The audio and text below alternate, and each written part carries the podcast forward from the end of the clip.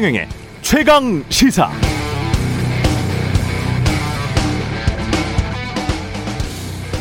네, 고발 사주 의혹과 관련해서 제가 어제 이준석 대표에게, 국민의힘 이준석 대표에게 이런 질문을 했습니다.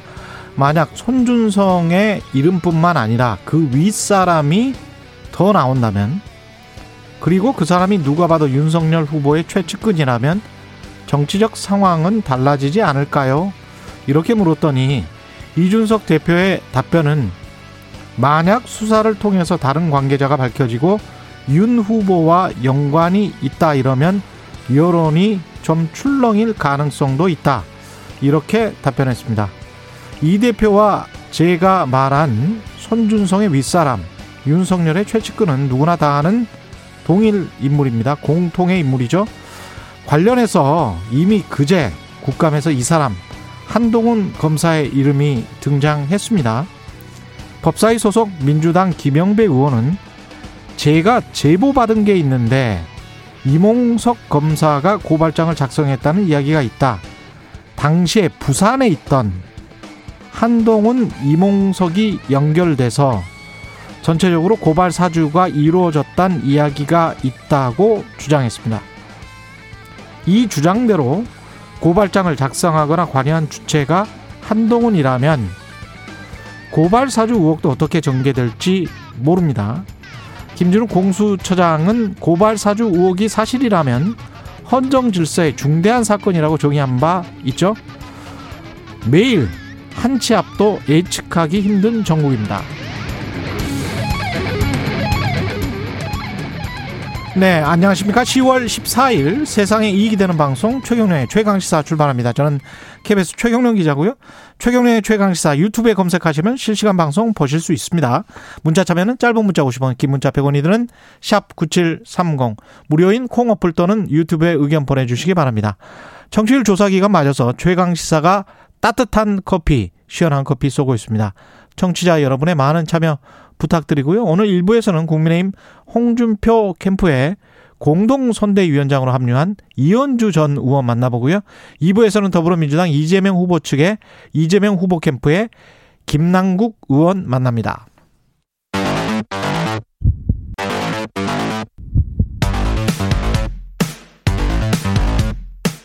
오늘 아침 가장 뜨거운 뉴스, 뉴스 언박싱. 자, 뉴스 언박싱 시작합니다. 민동기 기자, 김민하 평론가 나와 있습니다. 안녕하십니까? 안녕하십니까? 예, 민주당 경선 상황은 이제 완전히 정리가 된 것 같습니다. 이낙연 후보가 성명을 발표했고요. 네, 예. 대선 경선 무효표에 대한 이낙연 전 대표 측의 이의 제기를 더불어민주당이 받아들이지 않기로 결정을 했습니다. 어제 당무위원회에서 이같이 결정을 했고요. 당무위원회는 표결 없이 박수로 추인을 했습니다. 음. 이낙연 전 대표는 당무위 결정 두 시간여 만에 에스엔에스에 입장문을 발표를 했는데요. 당무위원회 결정은 존중을 한다, 경선 결과를 수용한다고 밝혔습니다. 지금 이낙연 전 대표 같은 경우에는 지역에 지금 머무르고 있다고 하는데요. 예. 조만간 지역을 돌면서 지지자들에게 낙선 인사를 할 것으로 전해졌고요. 이낙연 전 대표 캠프는 오늘 해단식을 할 예정입니다.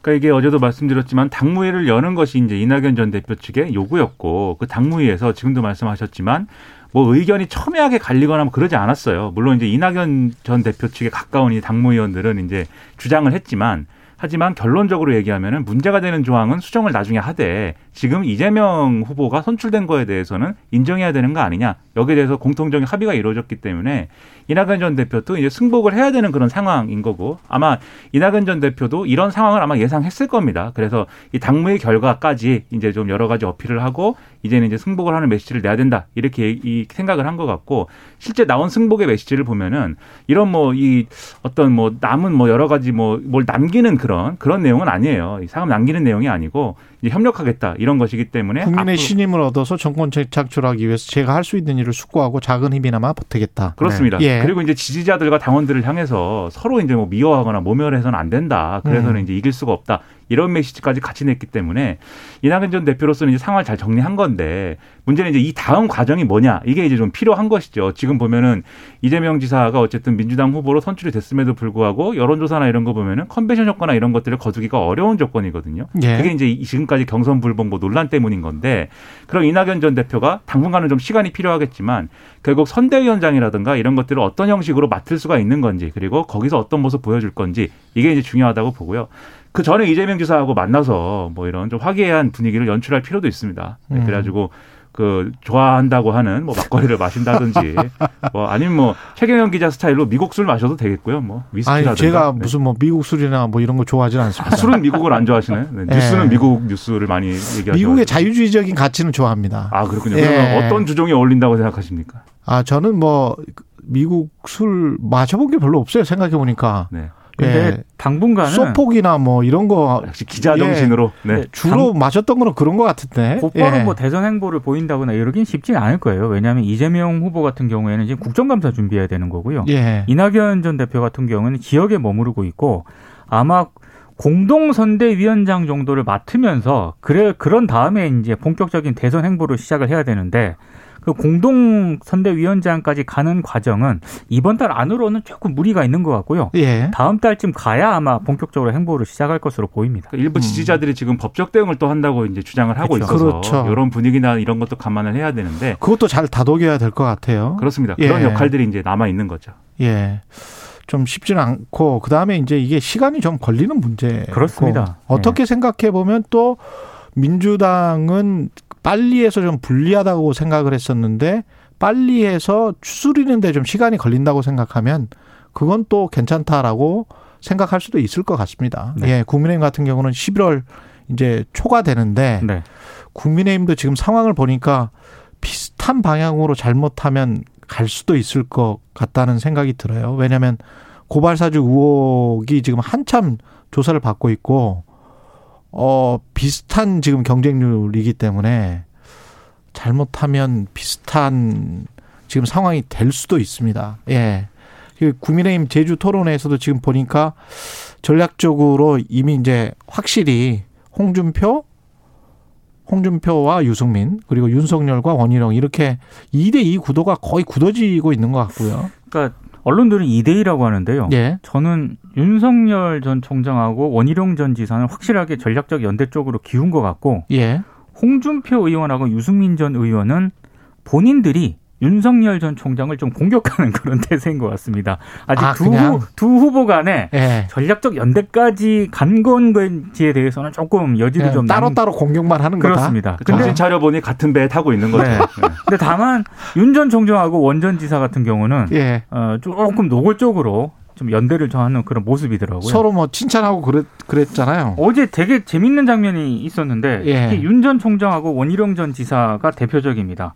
그러니까 윤 전 총장이 대장동 일 타 강사 유튜브를 봤는데 너무 설명을 잘하신다 이렇게 칭찬을 했고요. 예. 그리고 토론회에 앞서가지고 제주도당 당원간담회를 윤 전 총장이 열었거든요. 이 자리에서 원희룡 전 지사를 제주가 나온 인재다 이렇게 또 지켜 세웠습니다. 그리고 원희룡 전 지사 같은 경우에는 또 토론회에 앞서서 라디오 인터뷰를 했는데 여기서 이른바 그 정법 강의라든가 이런 논란들이 있지 않습니까? 학문 침해라든가 이런 부분들에 대해서 이제는 조금 그만하자. 그러니까 윤 전 총장을 좀 두둔하는 발언을 했거든요. 이런 어떤 그런 모양새로 봤을 때 뭔가 좀 양 후보 사이에 전략적 연대가 있는 것 아니냐. 이제 이런 해석이 나오고 있고 다만 이제 홍준표 의원하고는 어제 또 윤 전 총장이 각을 세웠는데 재밌는 부분이 여기에서 천공 스승이 다시 등장을 했습니다. 예.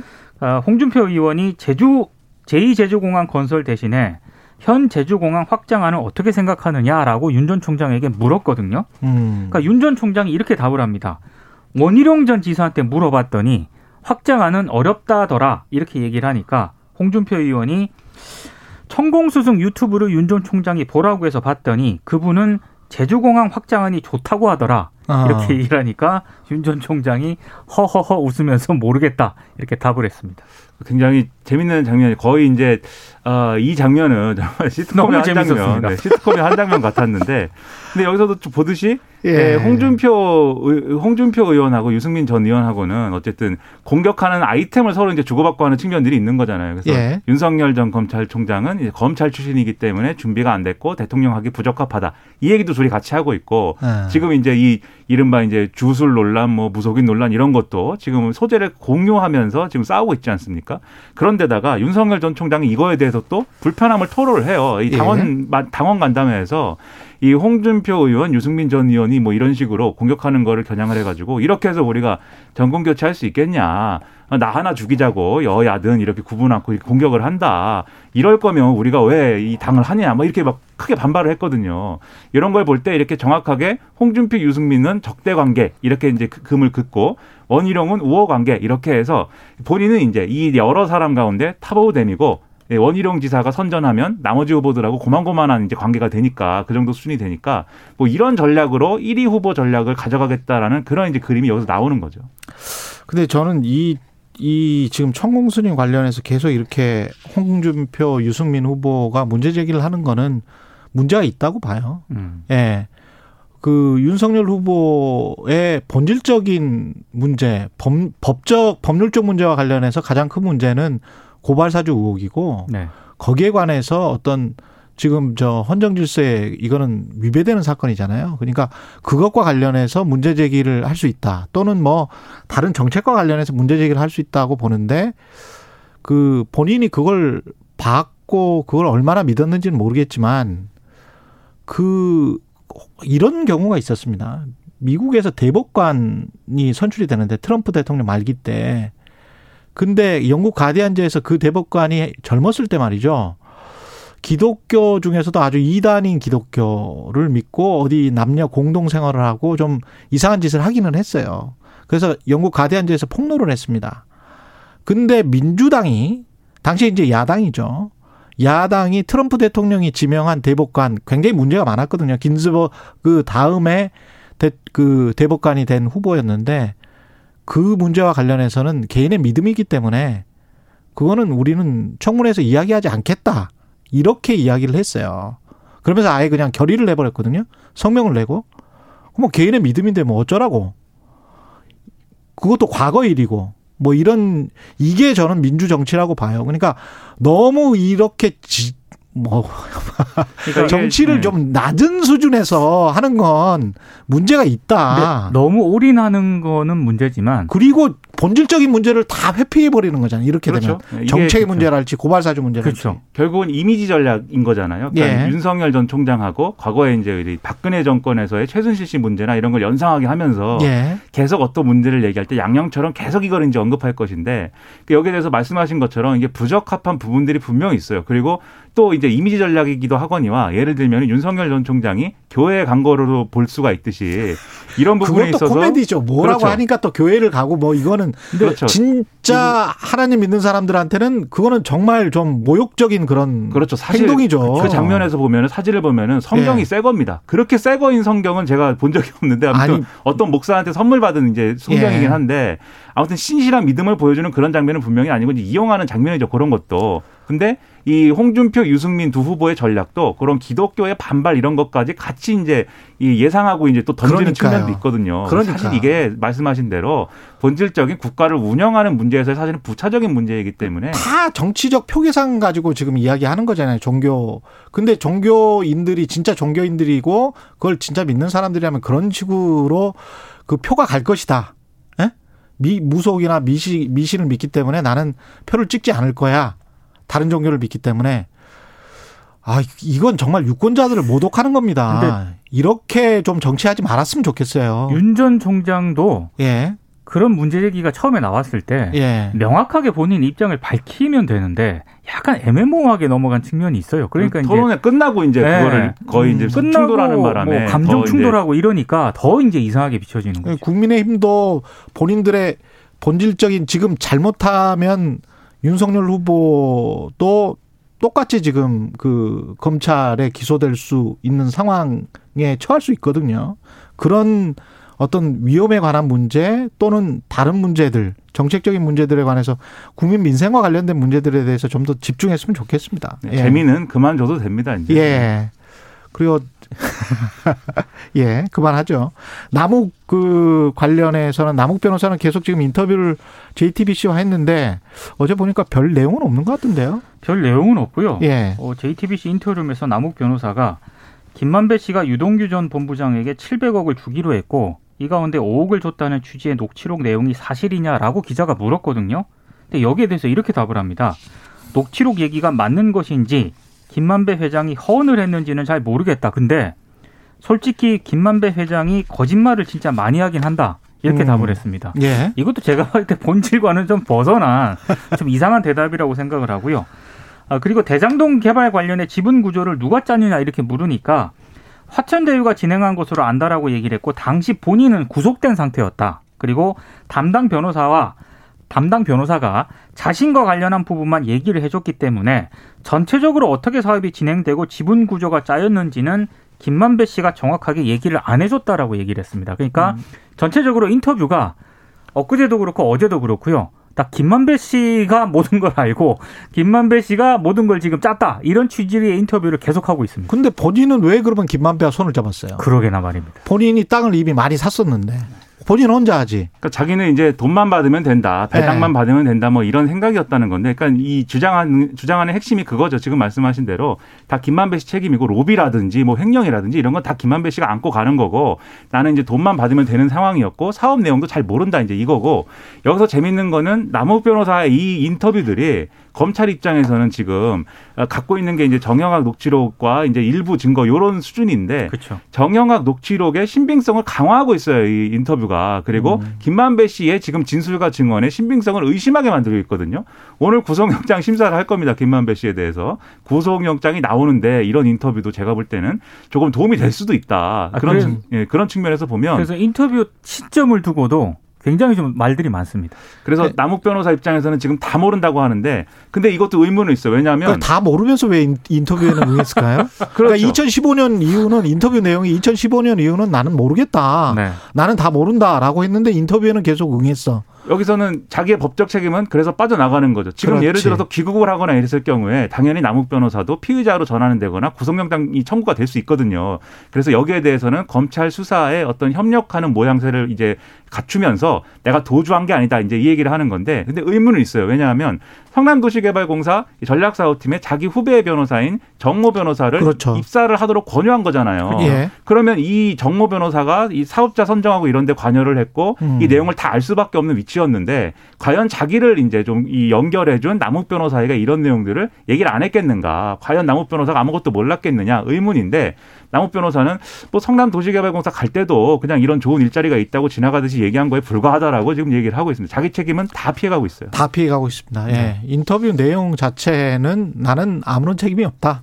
다 김만배가 한 일인 것 같고 김만배는 거짓말을 많이 하더라. 그리고 뭐 이런 정, 정영학, 정영학 씨 얘기가 틀리지 않았을 것이다. 예. 네. 그러면서 맨 마지막에 이걸 덧붙입니다. 예. 검찰 조사를 받겠고 책임질 일이 있으면 책임을 지겠다라고 얘기를 예. 하는데 예. 계속 인터뷰만 하고 있습니다. 예. 아, 여기서 끝내야 되네. 지금 삼십팔 분 정도의 마무리를 지금 하라고 해서. 준비한 거에 십오 퍼센트밖에 못했어요, 지금. 네. 지금 저 관련해서 일상회복지원위원회는 십삼 일 첫 회의를 갖고요. 예. 공수처독 고발사주 관련해서 국민의힘 당직자들을 조사하고 있다는 것이고 국민의힘 의원들은 성남시청이나 경기도청을 항의 방문했는데 네. 어, 더불어민주당은 정치쇼다 이렇게 이야기를 하고 있는 이재명 것이고. 지사는 예. 아니 왜 그 자료를 경기도 가서 달라 그러냐. 성남시 가서 달라고 해라. 이러고 경기도에는 있습니다. 없다. 네. 예. 어, 아이템을 다 했습니다. 됐죠? 네. 백 퍼센트 다 했습니다. 얘기할 게 한 시간 정도 있지만 네, 이 제작진을 또 배려를 해야죠. 제가. 예. 네. 뉴스 언박싱 민동기 기자 김민하 평론가였습니다. 고맙습니다. 고맙습니다. 고맙습니다. 예, 케이비에스 일 라디오 최경련의 최강시사 듣고 계신 지금 시간은 일곱 시 삼십구 분입니다. 오늘 하루 이슈의 중심. 당신의 아침을 책임지는 직격 인터뷰. 여러분은 지금 케이비에스 일 라디오 최경영의 최강시사와 함께하고 계십니다. 네, 오늘 일부에서는 국민의힘 홍준표 의원 캠프에 합류한 이현주 전 국민의힘 의원과 이야기 나눠보겠습니다. 전화로 연결되어 있습니다. 안녕하세요. 네, 안녕하세요. 예, 홍준표 의원 캠프에 공동선거 대책위원장으로 합류하셨고요. 지난 여름에 윤석열 캠프 쪽에 또 제안을 받았던 적이 있지 않습니까? 이현주 의원은? 아, 네네네, 네. 어, 같이 좀 도와달라고, 네. 어, 그런 얘기를 들었습니다. 만나서요. 네. 왜 홍준표 의원을 선택하셨어요? 홍준표 후보를? 어, 뭐 그 당시에는 사실 좀 빨리 제안을 받기도 했었고, 제가 윤석열 후보를 잘 모르지 않습니까? 아, 홍준표 예. 후보야 이제 어, 몇 년간 뭐 저는 뭐 국민의당의 안철수 후보를 지지를 처음 했었기 때문에 과거에 예. 그래서 이제 이쪽 보수 진영 제가 잘 모르긴 하지만 어쨌든 그래도 한 십팔 년 십구 년부터는 그래도 알고 지냈는데 예. 윤석열 후보를 전혀 모르니까요. 아. 그래서 이제 조금 더 이렇게 지켜보고 이렇게 결정하겠다 이렇게 얘기를 했었고요. 예, 지켜보니. 어, 시간을 좀 네, 그래서 이제 한 몇 달을 지켜봤었죠. 예. 지켜보니 네, 홍과 윤 사이에서 홍을 선택을 하신 이유는 뭡니까? 어, 전 홍이 현실적인 어떤 후보라고 생각을 합니다. 현실적인 현실적이다. 후보. 네네. 그러니까 우리가 이제 뭐 어떤 말하자면 뭐 정권 심판 얘기도 하고, 예. 어, 뭐 문재인 정권 심판 이런 걸 이제 반대 진영에서는 이제 분노에 차서 말씀들을 많이 하시잖아요. 그렇죠. 그런데 이제 현실적으로 대통령이라는 것은 저도 야당일 때는 그런 주장들을 막 하고 여당이나 집권 세력을 비판을 하지만, 예. 현실적으로 집권과 국정운영이라는 것은 뭐 야당일 때하고 다르거든요.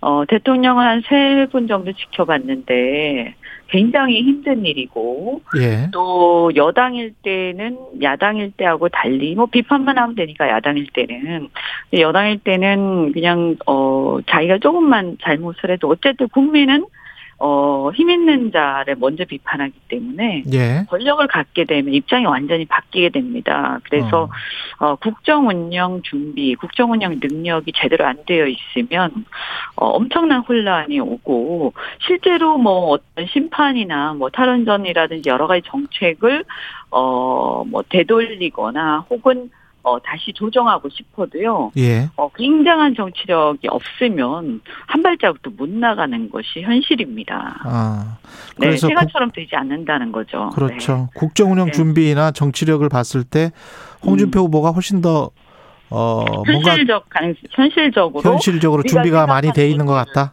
그렇죠. 준비가 많이 돼 있고 음. 우리가 실제로 원하는 것들을 현실적으로 이루어낼. 어, 준비가 돼 있다.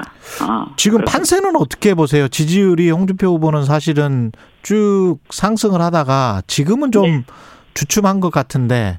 지금은 지... 이제 뭐 두 분이서 이렇게 그 그걸 막 뭐라고 하죠? 막 막상막하의 예. 어떤 그거 쌍벽을 이루고 계시고 또 어 그러고 있는데 지금 보면 이제 이재명 후보하고 예. 어 일 대일 대결 구도 양자 대결 예. 네, 양자 대결에서는 어 또 다시 상승세에 있거든요. 그래서 예. 어, 몇 가지 이제 최근에 나온 여론조사들을 보면 어제 갤럽도 나왔습니다만, 어, 그 예년, 그 전에 여론조사에 비해서 이재명 후보하고의 어떤 격차 이런 것이 많이 벌어졌고요. 물론 그것이 이재명 후보가 떨어진 것일 수도 있습니다. 예. 어, 그리고 상대적으로 윤석열 후보하고 이재명 후보의 차이보다, 음. 어, 이, 그 홍준표와 후보의 차이가 더 크죠. 그래서 그게 의미하는 건 뭐라고 보세요? 본선 경쟁력이 있다고 보는 거죠. 어차피 아. 이재명 후보는 확정이 됐잖아요. 예. 네네. 그러니까 어제 같은 경우 갤럽 조사를 보면 어쨌든 홍준표 후보는 어 거의 뭐 이재명 후보하고 비슷한데 예년 같은 경우는 그 전에는 어 홍준 우리 야당이 그러니까 이재명 후보에 비해서 항상 지는 게 많이 나왔었단 말이에요. 갤럽 조사에서는요. 예. 여론조사는 추이가 중요하니까요. 그렇죠. 그런데 그 홍준표 후보가 어제는 어 거의 비, 거의 근접해서 이제는 어, 이길 수 있는 상황이 됐고요. 예. 뭐 영 점 몇 퍼센트 차이입니다만, 예. 어, 그 다음에 이제 윤석열 후보는 어, 여전히 뭐 오차범위 내지만 하여튼 지는 것으로 예. 그렇게 나왔거든요. 저는 이 추세가 더 어, 이렇게 더 심화될 거라고 보거든요. 이게 추세가 지금 그렇기 때문에요. 그래서 본선 경쟁력은 더 강하다라고 주장을 하시는데 그 네네. 예선에서 국민의힘 내에서 지금 결국은 이제 삼 차까지 가면은 어, 오십 대 오십이 되지 않습니까? 그래서 당원들의 표심이 굉장히 좀 중요해지는데 네네. 그쪽은 윤석열 후보에 좀 밀리는 것 같다라는, 물론 이제 결과가 안 나왔기 네. 때문에 저희가 확정적으로는 네. 말씀 못 드리지만 어떻게 보십니까? 캠프에서는? 어, 저희가 분석하기에는 뭐 당원들 같은 경우에도 어, 이공사공 당원 같은 경우에는 어, 밀리지 않고 오히려 또 젊은 당원들은 어, 우리가 앞서는 경우도 있고 이런 걸로 알고 있습니다. 그런데, 어, 예. 어, 뭐, 육공칠공에서 밀리는 음. 건 맞습니다. 좀, 음. 육공칠공이 전통적으로 당원 숫자가 많다 보니까 그것이 이제 젊은 당원들에서 앞서거나 혹은, 어, 안, 그, 적어도 지지 않는다고 하더라도 거기서 이제, 어, 차이를 벌리게 되기 때문에, 어. 어, 결과적으로 당원에서 좀 밀리는 상황이 된 건데요. 예. 그런데 이제 갈수록 이렇게 이공사공 당원들의 그 포함되는 비율이 늘어납니다. 그래서 음. 이번 삼 차 경선에서는 어 제가 알기로는 상당히 많은, 그래서 새로 추가되는 당원들의 어 거의 오십 퍼센트 정도가 반, 반 이상 정도가 제가 알기로는 어 늘어난다고 들었고요. 예. 네네. 그래서 어, 젊은 당원들이, 신규 당원들이 늘어나는 부분들에 또 희망을 갖고, 또 하나가 뭐냐면 당원이 당원들의 생각은 결국은 누가 이재명 후보를 이길 것인가 아니겠습니까? 그죠? 음, 예. 네네. 그래서 어, 상대 후보를 이길 수 있는 후보를 선호하는 것이지 윤석열 후보 자체를 위해서 경선을 하는 것은 아니기 때문에. 그렇죠. 예. 예. 그래서 윤석열 후보를 지금 선호하시는 어, 연세 드신 당원들이 선호하신 이유는 과거에 윤석열 후보가 혼자서 일 등을 할 때, 어, 그때 생각을 하시는 거거든요. 예. 그런데 이렇게 이재명 후보하고 일 대일 대결했을 때 홍준표 후보가 더 경쟁력 있다는 그런 여러 결과가 계속 좀 반복적으로 나오고, 또 주변 분위기나 이런 것들이 젊은 사람들한테 지지를 받아야 본선 경쟁력이 더 있다. 왜냐하면 확장력과 이런 게 있고, 연세 드신 분들은 우리 지지층이 고정지지층이 많기 때문에 결국은 후보가 누가 되더라도 그분들은 그대로 함께 할 텐데, 어, 젊은 분들은 사실은 호불호가 분명해서 어, 홍준표 후보가 아니라 윤석열 후보로 됐을 때 이것이 바로 다 옮겨오지 않는다. 이런 것들을 또 저희가 설명을 하고, 또 실제로 그런 것들을 많이 이렇게 접하실 거기 때문에, 어, 보다 보면 아마 이렇게 움직이지 않을까. 그래서 이길 수 있는, 확실하게 이길 수 있는 후보 쪽으로 저는 옮겨올 거라고 봅니다. 그 홍준표 후보가 구일 대구에서 이제 기자들하고 만났을 때 여당의 주요 네. 후보는 대장동 비리의 주범으로 조사받아야 하고, 야당 주요 후보도 장모와 본인, 부인, 본인까지 자, 전부 자칫 감옥에 가야 할 그런 범죄 공동체가 됐다고 이야기를 했잖아요. 네. 이게 결국은 이제 본선 리스크에서 어, 윤석열 후보가 되면 리스크가 있다. 국민의힘으로서는. 네. 이걸 강조하는 네. 겁니까? 어, 그렇죠. 그러니까 하방 리스크가 크다라는 얘기인데요. 떨어질 수, 떨어지면 어. 확 떨어질 수 있다? 그렇죠. 지금 보면 이제 이재명 후보가 이렇게 조금씩 내려가는 이유도 예. 대장동 게이트 뭐 아직 아무것도 밝혀진 게 없는데도 본인에 대해서는 예. 그럼에도 그냥 의혹만으로도 이렇게 떨어지고 있지 않습니까? 사실은요. 예. 그래서 그런 것들이 매우 중요하기 때문에 지금 우리 같은 경우에는 어 국민들이 생각하는 게 어 도덕성이 매우 중요하다. 그래서 우리가 이재명 후보에 대해서 상대적으로 경쟁력 가지면 가장 중요한 게 우리는 도덕적으로 우월하다. 라는 얘기를 할 수 있어야 되는 거거든요. 어, 그런데 지금 보면 이제 어쨌든 윤석열 후보는 그것이 뭐 공작이라고 또 주장을 하시고, 물론 그럴 수도 있습니다만, 예. 어, 그럼에도 불구하고 대다수의 국민들은 어쨌든 보이는 대로 받아들이는 것이고요.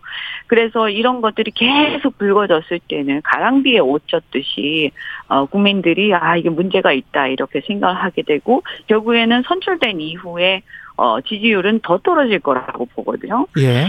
어, 이렇게 되면 이제 그, 어, 이 리스크가 큰 거죠. 그래서 지금 우리가 본선에서 어떤 후보를 보낼 것인가, 본선에 예. 어, 결정을 할 때는 저는 가장 중요한 게 아까 말씀드린 것처럼 젊은 사람, 젊은 층이 누구를 지지해서 그분의 확장성이 있을 것인가 하나 하고요. 그 다음에 두 번째는 뭐냐면 리스크가 적어서 지금 상황은 우리가 어쨌든 정권 교체를 바라는 국민들이 과반 이상이기 때문에 어 그렇기 때문에 리스크가 적은 후보를 선택을 해야 그래서 예측 가능하게 가는 것이 안정적으로 가는 것이 매우 중요하다는 거죠.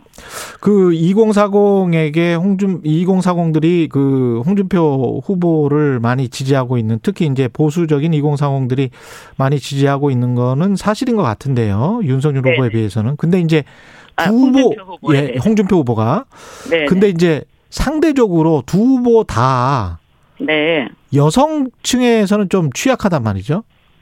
지금 이제 이런 부분들은 사실은 뭐 개인의 문제라기보다는 어떤 예. 지금 흐름이고 또 어 뭐 우리나라 전체 또는 어 국제적인 흐름이기도 합니다. 이제 뭐 어떤 어 페미니즘이라든지 이런 어떤 이제 그런 바람 이런 것들이 있고 또 정의당이나 진보 세력들이 자꾸 이제 여성들을 타겟팅 젊은 여성들을 타겟팅해서 어 정치 활동을 하기도 하고요. 어, 뭐, 이런 부분들이 물론 있습니다. 그러나 이제, 그럼에도 불구하고, 사실은, 국민의힘이 뭐, 여성 유권자들에 대한 표심 분석이라든지, 그에 대한 대응, 대응 방안이라든지, 이런 것들을, 어, 좀, 이렇게 좀 소홀히 하고 있는 부분들이 또 있기 때문에, 어, 지금은 뭐 경선이라서 사실은 거기까지 신경 많이 쓸 여유는 별로 없습니다만, 예. 본선에 이제 진출을 하게 되면, 어, 그쪽도 신경을 써야 한다고 생각하고요. 음. 그리고 이제 오해를 할 수 있는 게, 어, 왜 이제 저희가 이제 그 남성들, 특히 젊은 남성들의 어떤, 어, 이런 표심, 또 그들의 어떤, 어, 공정성에 대한 불만, 이런 것들을 많이 저희가 담아내고 있는데, 예. 어, 뭐, 여가부 폐지 이런 주장도 하고 있지 않습니까? 예. 저도 마찬가지로 그런 주장을 하는데요. 어, 근데 그런 것이 여성을 갖다가, 어, 여성에 대한 어떤 역차별, 아, 여성에 대한 차별, 뭐 이런 걸 얘기하는 게 아니라 남녀가 평등하자라는 얘기거든요. 음. 어, 그래서 이제 과거에는 나이 드신 분들 같은 경우에는 어, 여성들이 사실은 많이 좀, 어, 소외되어 왔던 것이 사실이죠. 어, 그럼에도 불구하고, 이제는, 어, 남녀와 공이, 어, 이렇게 분야에 따라서, 경우에 따라서 차별받는 경우도 있기 때문에 그런 것들을 하나하나 해결해 나가서, 어, 양쪽이 평등한, 게, 평등한 사회를 만들어 가야 되는 것이지, 어느 성별이 특별히 소외받고, 어느 성별은 어, 소외받지 않고 억압하고 있고 이런 구조는 좀 문제가 있지 않는가. 이제 시대가 달라졌으니 예. 상황에 맞게 우리는 이제 대응해야 된다. 이렇게 보고 있는 거죠. 그런 오해를 예. 불식시키고 설명을 좀 해야 된다고 생각합니다. 네. 이 마지막으로 홍준표 후보의 대표적인 정책은 이거다. 이것 때문에 홍준표 후보가 대통령이 돼야 된다. 내세울 수 있는 게 뭐가 있을까요? 어, 홍준표 후보는 이렇게 그, 어, 이 공정성의 문제, 생활 속의 공정성 문제에 대해서 굉장히 많이, 어, 이렇게 집중을 하고 계시는데요. 예. 어, 뭐 저는 이제 어제 합류를 해서 사실은 정책을 다 보지는 못했습니다. 솔직히. 그래서 예. 어떤 게 그분이 개인적으로 가장 중요시하는 것은 진짜 모르겠는데 제가 보니까, 어, 그, 이 앞, 그 주택 정책과 관련해서 음. 어 이 어 공공 분양 같은 경우에는 어 사분의 일값 아파트 코트 아파트 것들. 예. 네네네. 그것을 내놨는데 저는 그게 가능하다고 생각을 하거든요. 공공 분양의 경우에는. 알겠습니다. 그래서 이번에 대장동 예. 보시면 어 그 폭리를 취하고 있지 않습니까? 그래서 음. 이런 부분들을 개혁을 과감하게 해서 그래서 우리가 보수 진영은 그냥 시간, 시장에 맡겨놓는다 이렇게 생각하지만 그러나 공공분양이라든지 이런 부분 국가가 해야 할 부분에 대해서는 아주 과감하게 개혁하고 해야 된다고 생각을 합니다. 예, 감사합니다. 홍준표 의원 캠프에 합류한 국민의힘 이현주 전 의원이었습니다. 고맙습니다. 네, 고맙습니다. 예, 이현주 전 의원이 인터뷰 중 언급한 양자대결 여론조사는 한국갤럽이 머니투데이 의뢰로 십일일부터 십이일까지 조사한 거죠. 자세한 내용은 중앙선거 여론조사 심의위 홈페이지에서 확인하실 수 있습니다. 일 부는 여기까지입니다. 잠시 후 이 부에서는 더불어민주당 김남국 의원 만납니다.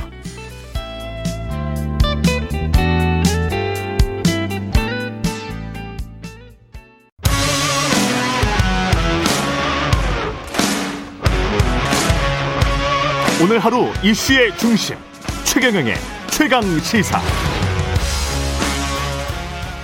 네, 이재명 대선 후보 선출된 지 사흘 만에 이낙연 전 대표가 경선 수용, 경선 결과의 수용을 선언하면서 민주당은 이재명 대선 후보를 중심으로 한 본격적인 대선 준비에 돌입하는 모양새입니다. 그러나 화학적인 결합까지 담보하는 그런 원팀 구성은 아직까지도 어, 잘 안 되고 있는 거는 사실이고요. 경선 내내 이재명 후보 옆을 지키고 있죠. 수행실장입니다. 이재명 캠프에. 예, 김남국 의원님 나와 계십니다. 안녕하세요. 네, 안녕하세요. 예. 살고 싶은 도시 생생도시 안산 단오늘 김남국입니다. 예, 안산 단오늘은 또, 또, 예, 홍보를 하셔야 되니까. 네. 경선 캠프는 해단식을 했습니까? 네, 그러면? 온라인으로 조촐하게 해단식을 했습니다. 예. 네. 그럼 과거 같으면 해단식 할 때 뭐 이렇게 술도 마시고 뭐 이랬을 것 같은데요, 그죠? 그쵸. 원래 네. 이제 선거 치르면서도 이제 막 뭐 밤 늦게까지 일하고, 그렇죠. 또 뭐 뒤풀이도 하고 또 술도 먹고 그러는데 아, 이번에는 그런 게 전혀 없었어요. 이번에는 없었구나. 그런 게 하나도 없어가지고, 예. 어, 심지어는 제가 사십이 일 동안 금주를 했었습니다. 아, 그렇군요. 네. 이번에는 모든 캠프들이 여야 가릴 것 없이 아 정말. 저 자영업자들 장사가 안 되셨겠다. 이런 경우에는 큰 장이 서는데 사실은. 네. 예. 조금 그런 점이 아쉽더라고요. 예, 매일매일. 그러면서 이제 서로 친목도 다지고 또 새로운 아이디어도 좀 나오고 그럴 텐데.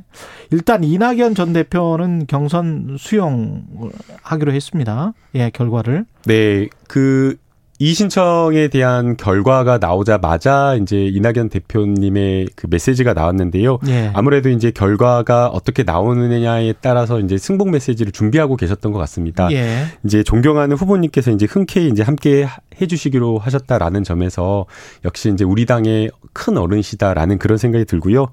대의를 위해서 이렇게 결단해주시는 이낙연 후보님께 우선 정말 감사하다라는 말씀을 드립니다.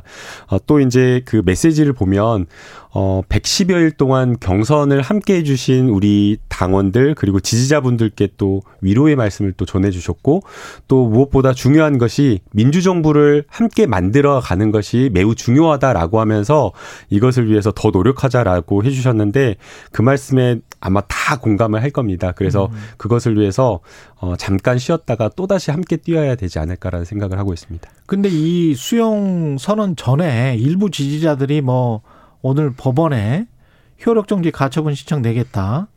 이런 입장을 밝혔거든요. 이거 같은 경우는 계속 진행될까요? 어떻게 보십니까? 어, 이제 우선은 이낙연 캠프 측에서는 캠프와는 무관하고 예. 지지자들이 이제 자발적으로 한 거다라고 이렇게 밝혔더라고요. 음. 아마 이제 지지자분들 입장에서는, 어, 바로 이제 좀 승복하기는 좀 어려웠던 것 같습니다. 예. 그래서 법적 절차를 밟겠다 하는 것으로 보이고요.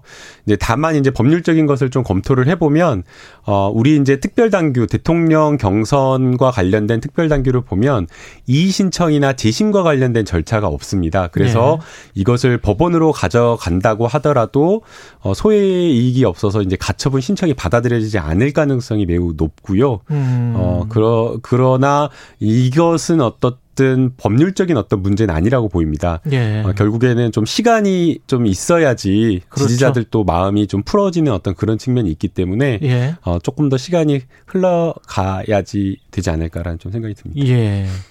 그런데 그 시간이 흘러서 화학적인 결합은 가능하겠습니까? 어떻게 해야 될까요? 어, 우선은, 뭐, 좀 시간적 여유가 좀 필요하다라고 생각이 들고요.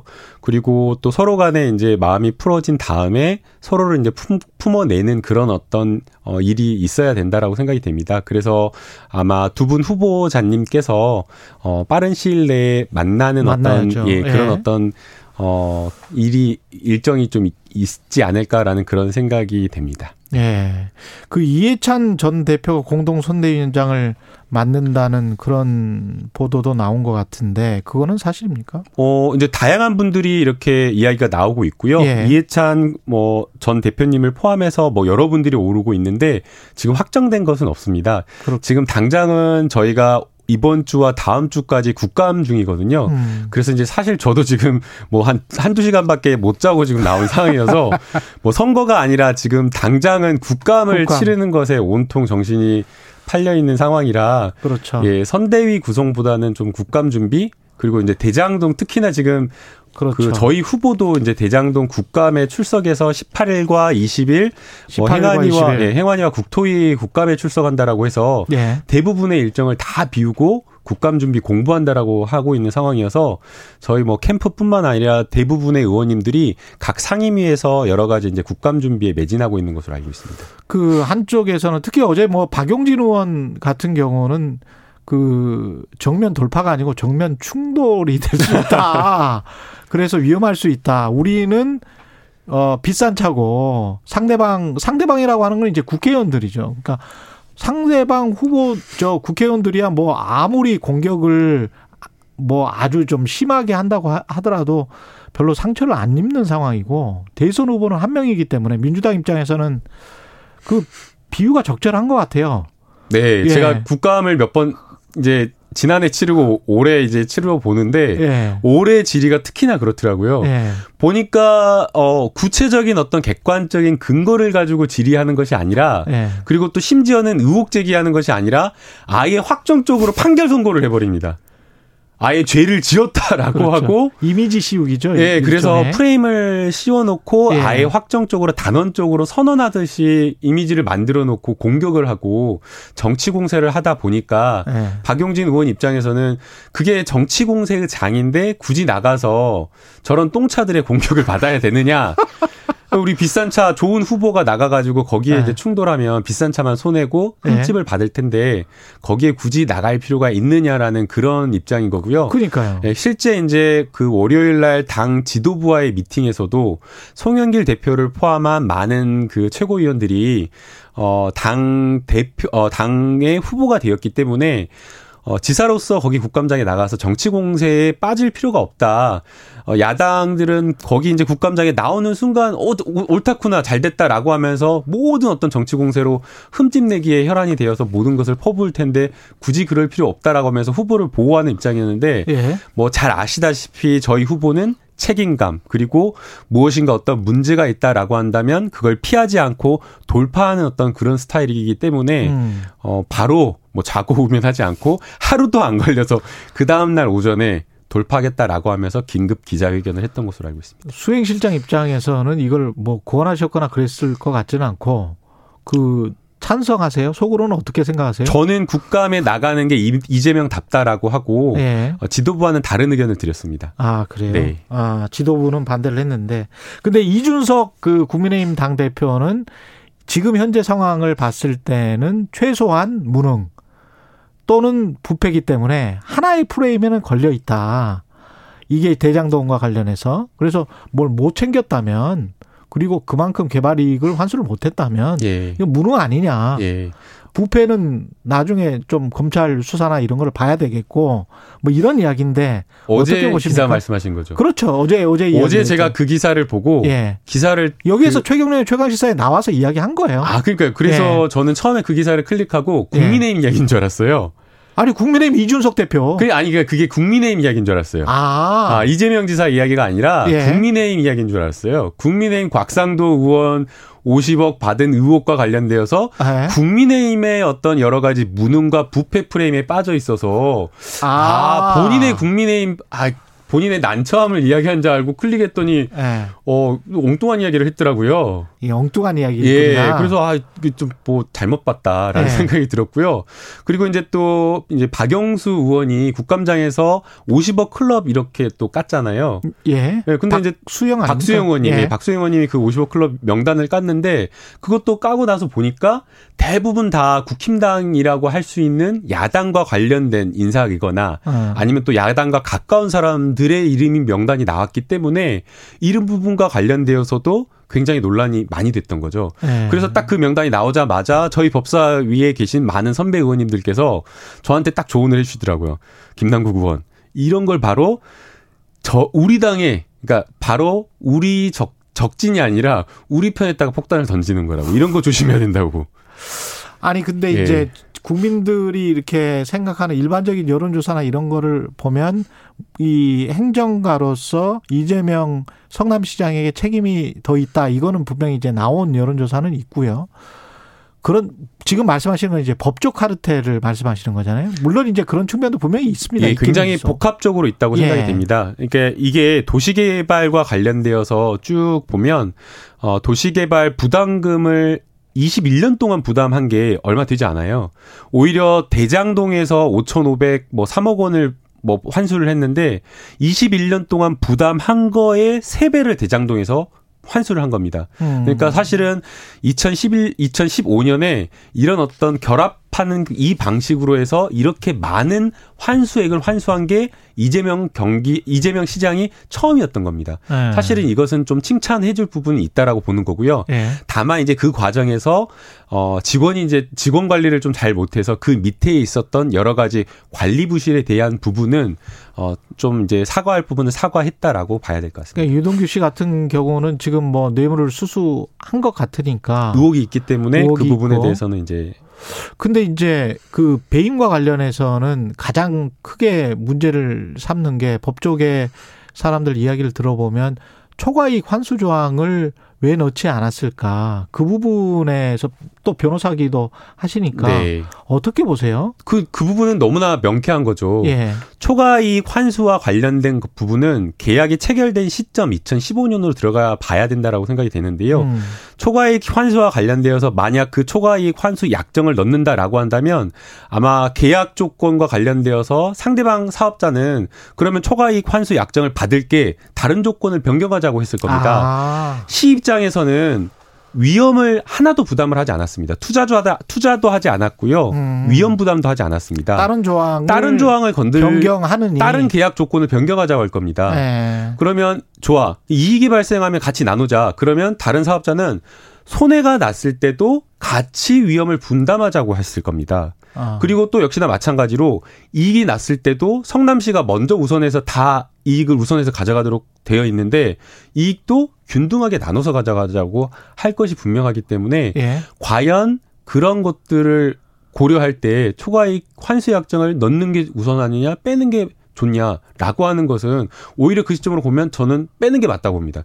계약 시점이 이천십오 년 삼월이었는데요. 그때는 아파트 가격이 폭등할 거라고 예측을 못했습니다. 예. 지금 시점으로 보니까 막 천정부지로 막 수배, 뭐 세 배, 네 배 올라가지고 이런 어떤 많은 엄청난 이익이 날 거라고 본 것이지 그 시점으로 돌아가면 오히려 성남시가 오천오백삼억 원이라고 하는 이 확정이익을 우선해서 확보하고 그리고 위험과 관련된 부담은 손해가 나더라도 모든 손실과 관련된 부분은 사업자가 다 떠안고 그리고 투자도 다 모든 비용 부담도 사업자가 다 해라.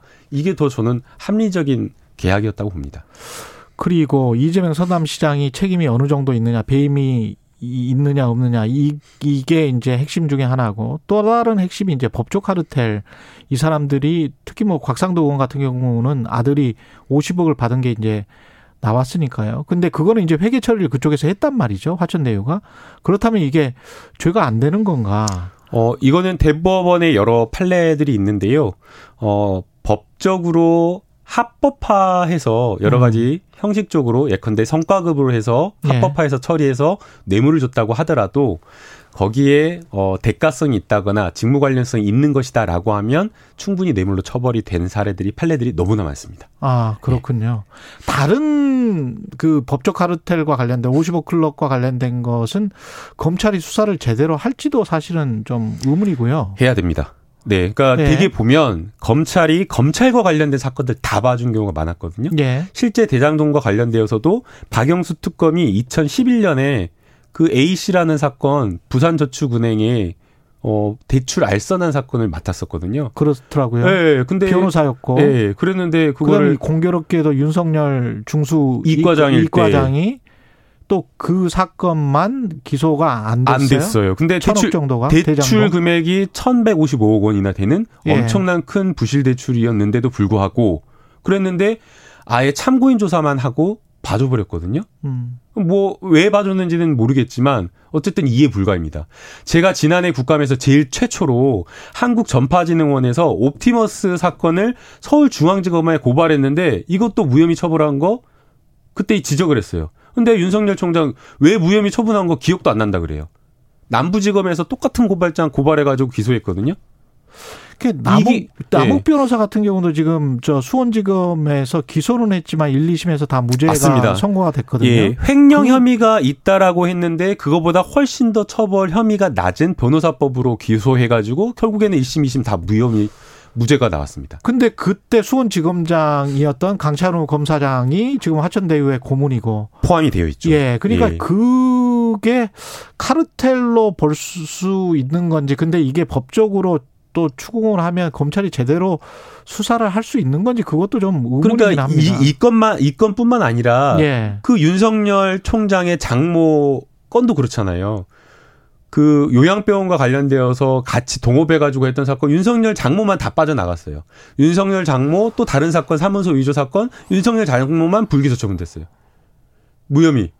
다 윤석열과 관련된 사건만 다 봐주게 되고 아니면 또 뭐 박영수 특검이나 이런 어떤 특수부와 관련된 검사들과 관련된 사건들 이런 어떤 봐주기 수사들이 어마어마하게 많다. 정관예우로 볼 만한 그런 사건들이 많기, 많고 또 이 대장동과 관련된 어, 이 사건에서도 역시나 이 정관예우 또 법조 비리와 관련되어 있다라고 볼 만한 의혹이 있기 때문에 근데 그 경계, 철저하게 수사해야 됩니다. 경계선이 애매해서 정관예우였다라고 쳐요. 그래서 뭐 어, 무지막지한 돈을 그 사람들에게 줬다고 하면 관행이었다 이렇게 하면 또 우리 검찰 수사까지 해서 뭐 기소하고 이랬던 전례가 별로 없었던 것 같은데요. 저는. 그렇죠. 이제 실제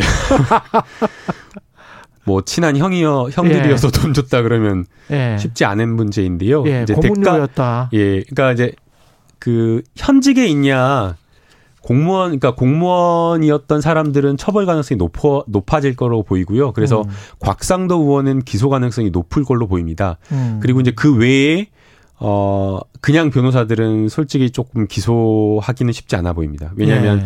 고문이기 때문에 예. 그리고 박영수 특검도 수사를 하면.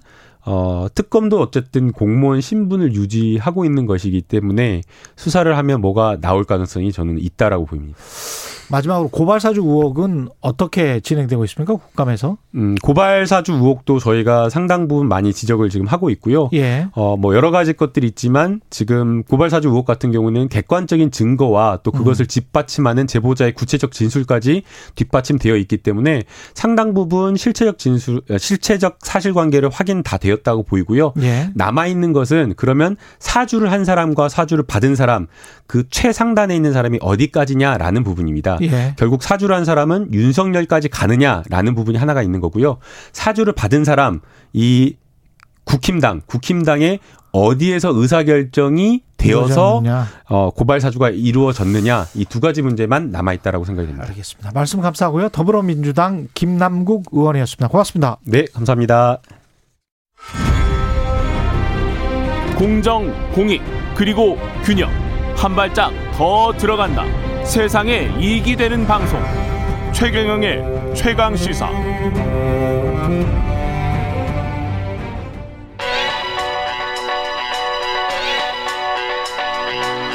최강시사.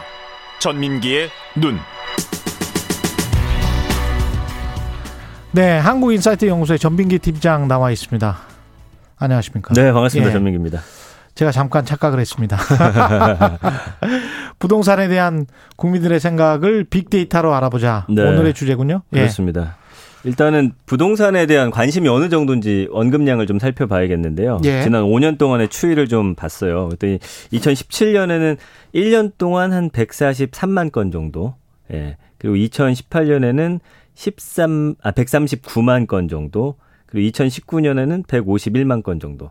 그러니까 평균적으로 한 달에 한 십에서 십일만 정도 이렇게 왔다 갔다 했던 거죠. 이때까지는. 예. 지난주에 클릭수 그 높았던 게 뭐였죠? 우리가 소개했었던 게? 오, 오징어 게임인가요? 오징어 게임이었죠. 예. 그게 한 달에 오십만 그랬었죠. 정도니까. 근데 예. 이제 일상적으로 십일만이면 음. 엄청난 거네요. 일상적으로 십일만이면 온 국민이 그냥 다 아는 이슈라고 생각하시면 돼요. 십만 넘어가면은 예. 예, 모든 국민이 관심 있는 사안이다. 예. 예. 오징어 게임은 그때만 이제 폭발적으로 늘어나서 한 달에 오십만이었지만 그랬었죠.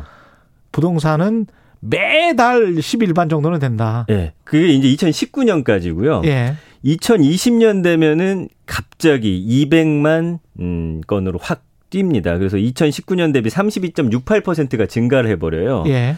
근데 이제 올해는 이 지금 시월 십삼일 오후 다섯 시 기준인데 벌써 이백이십칠만 건. 작년보다 같은 기간보다 또 어, 삼십 퍼센트 이상 또 늘어났어요. 삼십팔 점 일일 퍼센트가 증가됐거든요. 그 관련이 없는 대화를 하다가도 무조건 그 부동산이 툭 튀어나오는, 갑툭튀로 튀어나오는 경우가 많더라고요. 그 맞아요. 그러니까. 그만큼 부동산에 관해서 생각을 많이 하고 있는 것 같습니다. 원래도 우리나라가 이제 부동산에 대한 관심이 높았는데 예. 올해는 그 중에서도 가장 많다라고 예. 보시면 될 것 같아요. 대한민국이 건국된 이래로. 이게 상징하는 게 뭘지는 왜 왜 주식시장에서 네. 그, 그 어디에서 뭐 뭐 아주 전혀 관련이 없, 없던 사람까지도 주식에 관, 어떤 관심을 갖고 주식시장에 투자를 해볼까라고 할 때가 꼭지다라는 음. 그런 이야기를 하잖아요. 예, 예, 예.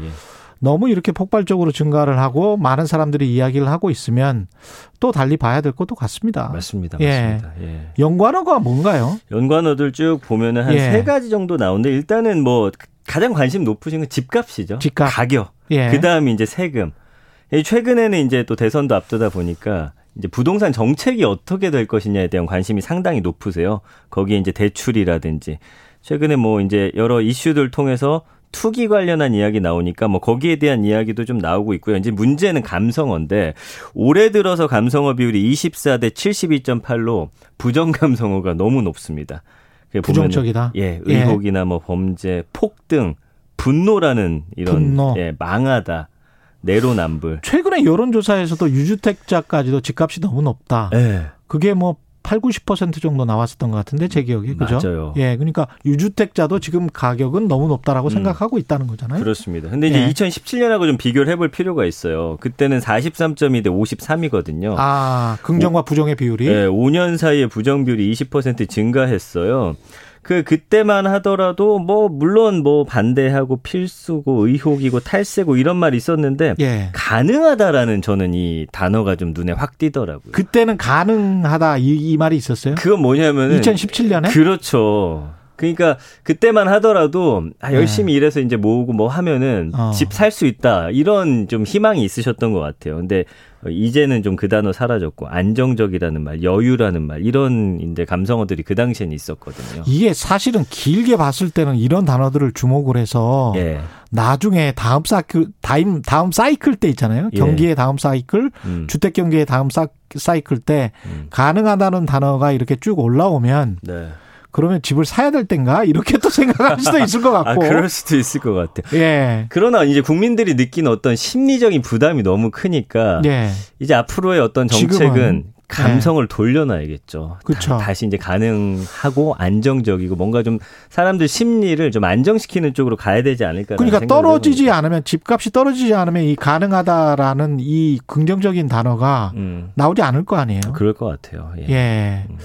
이 어떤 지역이나 주택 유형이나 이것과 관련된 빅데이터도 있습니까? 뭐 예상 가능하실 텐데 예. 서울이고 강남이죠. 서울 강남. 예, 가장 예. 많이 이제 이야기되는 곳이고요. 이제 최근에 뜬 나오는 게 이제 여의도라든지 예. 뭐 삼 기 신도시 이런 데 나오는데 그 예전에 없던 키워드 중에 이제 부산, 해운대 쪽이 등장을 했어요. 올해 들어서. 아. 예. 그리고 이제 인천이라든지 경기도 쪽에 대한 관심이 좀 상당히 올라갔다라는 거. 뭐 이거는 많은 분들이 그냥 언론 보도에서 보시고 예상한 대로 그렇죠. 집값이 뭐 많이 올랐다 나오면 이제 관심이 함께 쏠리는 그런 현상과 좀 비슷하다고 볼 수 있습니다. 서울이 너무 높으니까 네. 인천이나 경기 쪽으로 한번 방향을 돌려보자, 관심을 돌려보자 뭐 이런 차원일 수도 있겠습니다. 그렇습니다. 예, 부동산과 관련해서는 그렇고 그 팬데믹 우리가 코로나십구 대유행 이후에 투자에 대한 관심도 굉장히 높지 않습니까? 많이 높아졌죠. 예, 예. 다른 어떤 데이터도 있습니까? 이 투자와 그래서 관련해서? 이제 어, 요즘에 가장 관심이 있으신 게 부동산, 그다음에 예. 주식, 주식, 코인이잖아요. 예, 젊은 친구들은 코인. 네. 예. 그래서 어, 어제를 기점으로 해서 일 년 동안 관심도가 어떤지 이거는 뭘 활용했냐면은 이제 한 포털 사이트에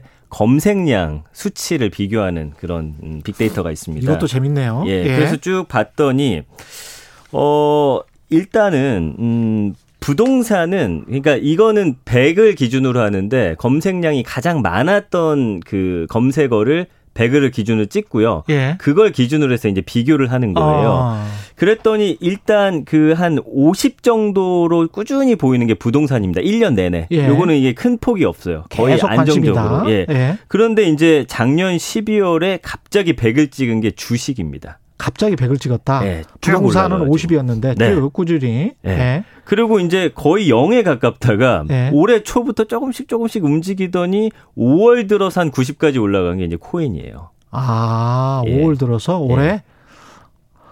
이게 뭐 꼭지점하고 지금 비슷한 거 아니에요? 지금 한번 연관시켜서 주식 그래프나 네. 네, 코인 그래프랑 한번 연관시켜서 한번 봐보세요. 왜냐하면 제가 자꾸 이런 말씀을 드리는 게 네. 이 빅데이터의 그 검색어지 않습니까? 그렇죠. 이것과 대선 후보의 결과, 음. 대통령 선거의 결과랄지 주식시장의 상관관계 분석들이 네. 꽤 많이 나와 있어요. 예. 예, 그래서 이건 좀 과학적으로 계속 시도를 해보고 있는 거기 때문에 예. 한번 좀 봐보세요. 그러면 음. 비슷할 수 있습니다. 예. 그래서 꼭지점을 쭉 끌어올릴 때는 예. 가격이 폭등할 때, 음. 그 이후에는 떨어져도 올라가고 올라가도 올라가고 이런 예. 효과를 가져옵니다. 그래서 예. 처음에는 이제 가격이 낮으면 관심이 없는데 이제 쭉 올라갔을 때는 이제 꼭지점 한번 찍고 나서요.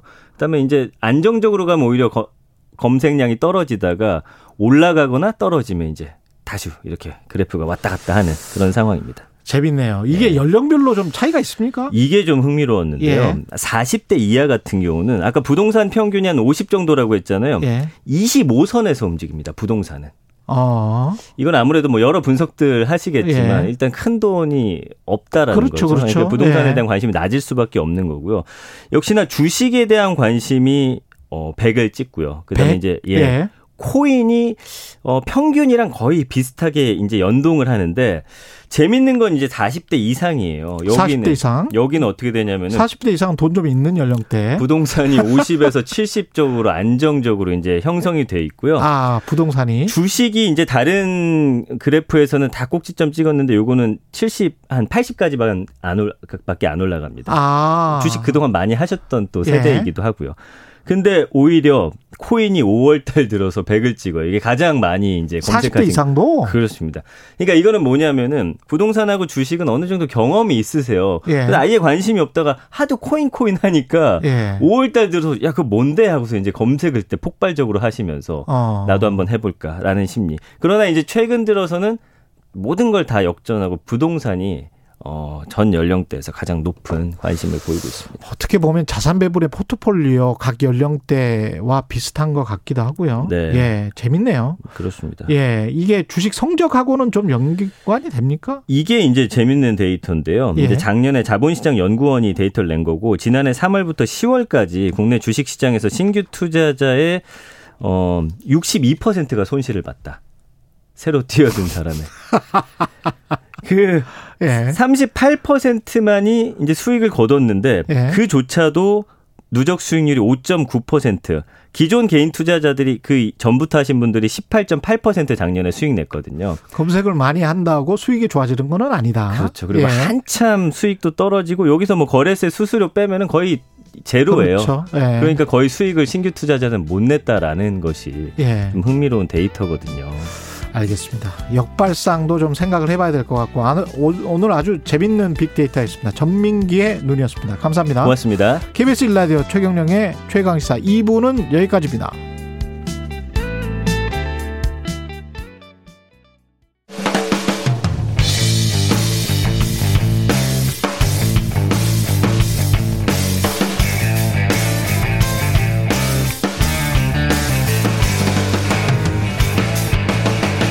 최경영의 최강 시사.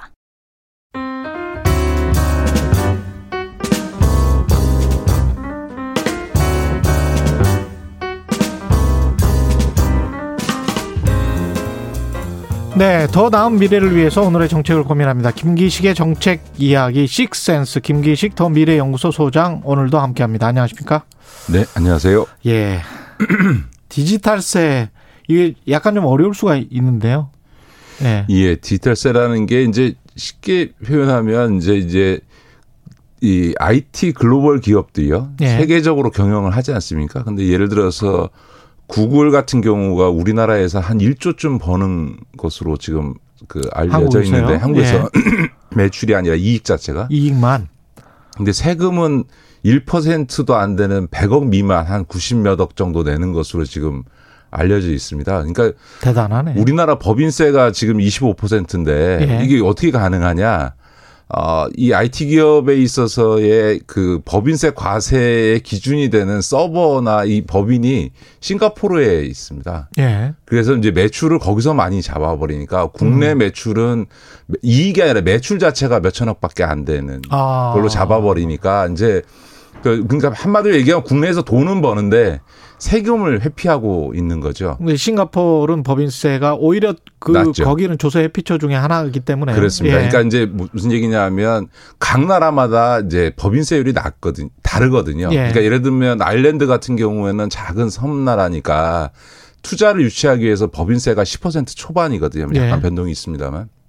그러니까 우리나라하고 따지면 법인세가 한 십오 퍼센트 가까이 차이가 나니까 당연히 글로벌 기업 같으면 한국에다가 기업을 안, 그 어떤 지사나 이런 걸 안 두고 아일랜드에 두겠죠. 이런 식으로 각 나라의 법인세율의 차이라든가 특히 조세 회피처의 기능을 하는 나라들의 본사를 두거나 혹은 서버 자회사를 둬서 세금 회피하는 문제가 그동안 계속 국제적으로 계속 논의가 되어왔던 겁니다. 예. 그래서 이, 그거에 대해서 이런 기업들의 다국적 아이티 기업들의 조세 회피를 봉쇄하기 위한 음. 이거를 좀 규제하기 위한 국제적 합의가 필요하다. 이건 국제적 합의하지 않으면 그럼요. 아무 소용이 없으니까. 그래서 예. 이제 지 이십 중심으로 해서 이 디지털세 도입이 이제 논의가 돼서 어, 하여간에 글로벌리 일정 수준 이상의 어, 수익이 나는 기업들에 대해서는 하여간에 예외 없이 과세가 일정 수준 이상 되도록 하자. 예. 이게 이제 디지털세입니다. 근데 이제 합의문 골자 보면 뭐 필라 일, 필라 이 뭐 네. 이렇게 돼 있잖아요. 예, 예. 이게 두 가지인데요. 예. 필라 일이라고 하는 거는 이제 이천이십삼 년도부터 어 이백억 유로, 한 우리 돈으로 한 그 이십칠조 정도 예. 이상의 매출이 있는 기업을 대상으로 해서 그 매출이에서 평균 이익인 십 퍼센트, 다시 말해서 이십칠조니까 이조 칠천억의 이익을 넘어선 이익의 이십오 퍼센트는 예. 그 시장 점유율에 따라서 그 본사가 있거나 서버가 있는 외에 나머지 나라에서 세금을 물릴 수 있도록 하는 거죠. 아, 그러니까 싱가포르뿐만이 아니고 한국에서도 세금을 그렇죠. 물릴 수 있다. 예, 그러니까 뭐 예를 들어서 오조가 남았다. 예. 아, 예.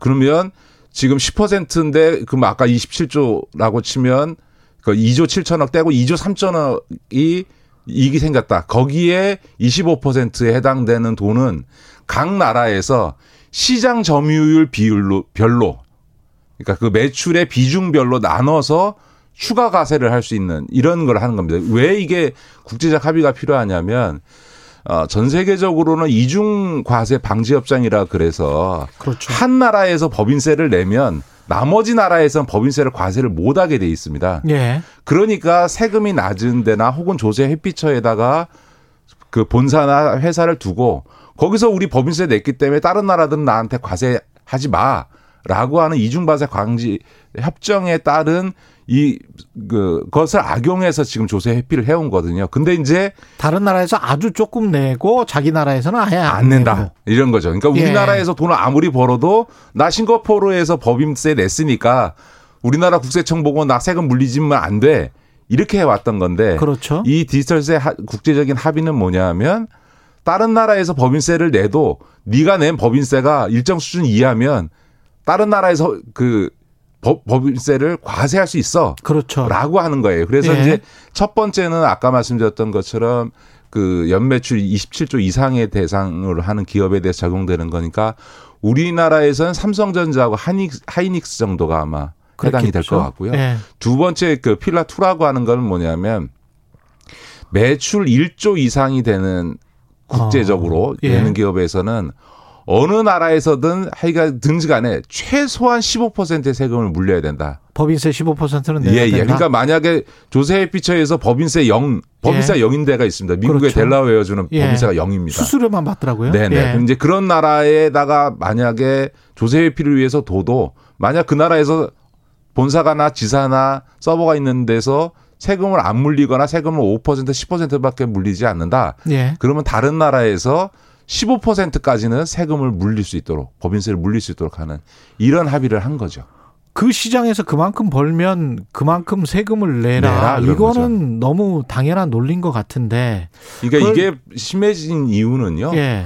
이제 구글이나 아마존이나 이런, 이런 데들은 당연히 글로벌리 영업을 하고 예. 전 세계에서 넷플릭스도 그렇고 수익을 얻어내는데 이제 그 이 아이티 플랫폼 기업의 과세 기준은 뭐냐면 서버가 있는 곳입니다. 이게 예. 사업장별로 하는 거니까. 그렇죠. 그거를 제일 세금 낮은 데다가 둬버리고 그냥 인터넷망으로 연결해서 영업을 해버리면. 그렇죠. 그러니까 이게 뭐 국제적인 기업들이 무슨 사회적 책임이 이런 건 안중에 두지 않고 세금을 회피하기 위해서 이런 방법을 써온 거고 심지어 애플조차도 그런 방법을 통해서 세금 회피를 뭐 수십 조씩 해왔다. 지난 이십 년 동안 예. 라고 하는 것에 대한 국제적 비난이 굉장히 높았던 거죠. 그리고 과거 거대 무슨 제조 공장처럼 해외에 진출해서 그 나라에 고용을 창출해주고 뭐 이런 것도 아니잖아요. 네네네. 별로 고용도 창출도 안 하잖아요. 서버 뭐 두는데 뭐 얼마나. 아, 그렇습니다. 예. 이게 대표적으로 우리나라의 구글이나 아마존, 애플 뭐 이런 데들이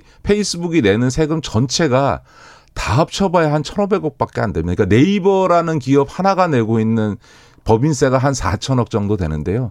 그거의 반도 안 돼요. 예. 그러니까 뭐 요즘 저 넷플릭스에서 오징어 게임이 빵 떴는데 돈은 넷플릭스가 다 가져간다. 그렇죠.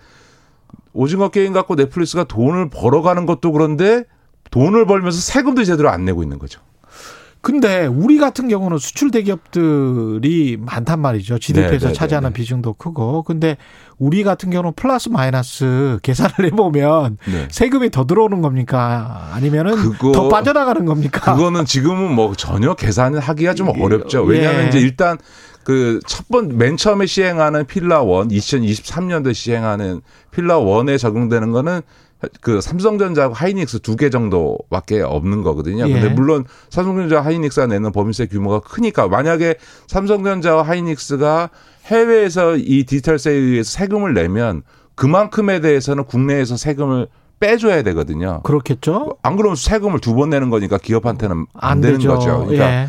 그 대신에 우리가 얼마나 얻을 수 있느냐. 아까 말한 구글이나 페이스북 같은. 그렇죠. 그런 얼마 할 수 있냐라고 예. 하는 문제는 그 당시에 매출 문제도 있고 그다음에 이제 이게 다음 달 말에 십일월 말에 이제 지 이십 그 정상회담을 통해서 이게 합의가 됩니다. 예. 어, 지금 이제 그 지 이십의 재무장관 회담이 지금 워싱턴에서 열리고요. 그다음에 한 달 뒤에 이제 정상회담을 통해서 이게 합의가 되면 될 거라고 봅니다. 왜냐하면 전 세계 지금 한 백사십 개국이 지금 이거에 동의하고 있기 때문에 이제 되면 이제 이 년 뒤에 이제 이걸 시행하는데 아마 그게 시행하기 전에 기업들이 또 대, 대책을 세우겠죠. 세금을 줄이기 위한 또 한 번에 이제 여러 가지 뭐 회사를 옮기다거나 이런 왜냐하면 그냥 서버만 옮기면 되는 거거든요. 그러니까 이제 그런 거에 따라서 어떻게 될지 또 어, 각국에 있어서의 매출이 어떨지 이런 거에 따라서 저희가 내, 예를 들면 저희는 아마존이나 구글이나 넷플릭스가 전 세계에서 벌어들이는 돈 중에서 한국에서 벌어들이는 돈의 비중이 얼마이냐에 따라서 세금을 물릴 수 있는 거거든요. 예. 그러니까 그런 시장 변, 점유율의 변동에 이 영향을 주기 때문에 지금은 계산은 안 되는데 대체로 기재부나 전문가들의 계산은 저희가 손해볼 건 없을 것 같다. 어. 왜냐하면 저희는 딱 두 개 기업만 지금 현장이, 그러니까 왜냐 그렇죠, 글로벌 그렇죠. 아이티 기업에서 놓고 보면 예. 훨씬 큰 데들이 많으니까. 어마어마한 기업들입니다, 사실은. 네, 네, 예. 네. 어지간한 나라의 지디피들보다 훨씬 더 크죠. 네, 그 나라들이, 네. 그 기업들이. 네. 예. 어제 열린 그 국회 보건복지위 국정감사에서 국민연금제도 개혁에 대한 논의가 네. 또 제기됐습니다. 국민연금제, 연금제도는 뭐 개혁한다는 이야기는 꾸준히 나왔는데 뭐가 되는 거는 그러니까 국민연금의 예. 가장 큰 문제는요. 예. 그 우리 청취자들께 말씀드리면 어, 우리나라에 존재하는 금융 상품, 어떤 펀드 상품보다도 국민연금의 수익률이 가장 좋습니다. 그렇죠. 네, 예. 국민연금은 어, 기본적으로는 적게 내는 사람이 저, 적게 낸 거에 비해서 훨씬 더 많이 받아가게 되어 있는 어, 있어서 심지어 저소득층의 경우에는 자기가 낸 연금 보험료의 십 배까지 수익금을 받게 되고요. 예. 가장 소득이 높아서 보험료를 가장 많이 내는 사람조차도 자기가 낸 보험료의 일 점 팔 배까지 냅니다. 그러니까 평균적으로는 내가 낸 연금 보험의 두 배 이상을 다 가져가는 구조로 되어 있습니다. 그러니까 소득이 높든 낮든 음. 소득이 낮을수록 더 많이 가져갑니다만 이런 이제 하우상박 구조가 돼 있는데 도대체 이게 어떻게 가능하겠어요? 낸 돈에 비해서 돈을 더 많이 가져가니까 그러면 당연히 이게 적자가 날 수밖에 없고 그래서 이제 늘 이게 이제 연금 고갈이 된다라고 하는 문제가 되는데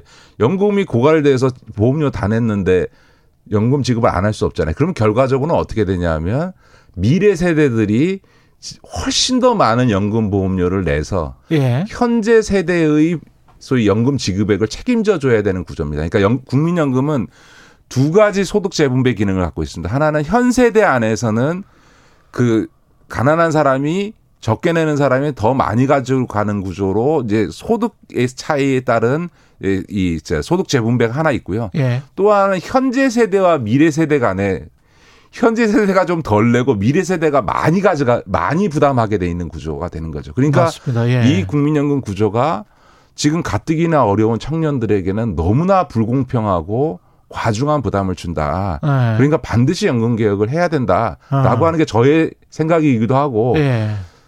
그 주장이 이제 사실 논리적으로 맞기 때문에 그렇죠, 그렇죠. 그거는 꺼내놨는데 이 기득권자인 이 오십 대들이 그 개, 결단을 안 하고 있는 거죠. 그러네요. 그, 이게 결국은 투표의 핵심이 되는 나라들은 많잖아요. 근데 네. 우리도 사실은 이런 게 투표의 핵심이 돼야 될 것 같은데. 그죠? 그러니까 이게 지금 유럽에서 세대 간 전쟁의 핵심이 연금보험에 대한 예. 부담입니다. 그러니까 젊은 세대들은 과거에 비해서 실업률은 높고 청년들의 실업률은 높고 저성장이니까 지금 연금 혜택을 누리는 사람들은 유럽에서도 거의 완전 고용의 고도 성장의 모든 성장 혜택을 다 누린 사람들이 예. 이제 복지 혜택까지 자기들이 다 누리면서 어. 우리처럼 저성장의 실업률도 높고 불안정 고용의 정규직도 못 되는 사람들 청년들 보고 자기들을 위해서 연금 보험료를 자기들이 냈던 거에 몇 배를 내라고 하니까 유럽에서도 세대 충돌이 났거든요. 그런데 우리나라도 똑같은 거예요. 지금 우리 지금 오십 대들은 다 과거에 십 퍼센트에 가까운 고도 성장에 완전 고용에 종신 고용이 가능했던 그런 시기를 거쳐온 사람들인데 지금 청년들은 경제활동 참가율이 오십 퍼센트밖에 안 될 정도로 이십 대 예. 취업도 어렵고 더군다나 비정규직이고 이런데 지금 예상컨대는 이대로 두면 국민연금 하나만 건강보험 이런 걸 빼고 네. 국민연금 하나만 미래 청년 세대들은 소득의 이십오 퍼센트를 내야 되는. 아. 그래야 이게 유지가 됩니다. 지금 현 세대가 예. 구 퍼센트를 부담하고 있는데 예.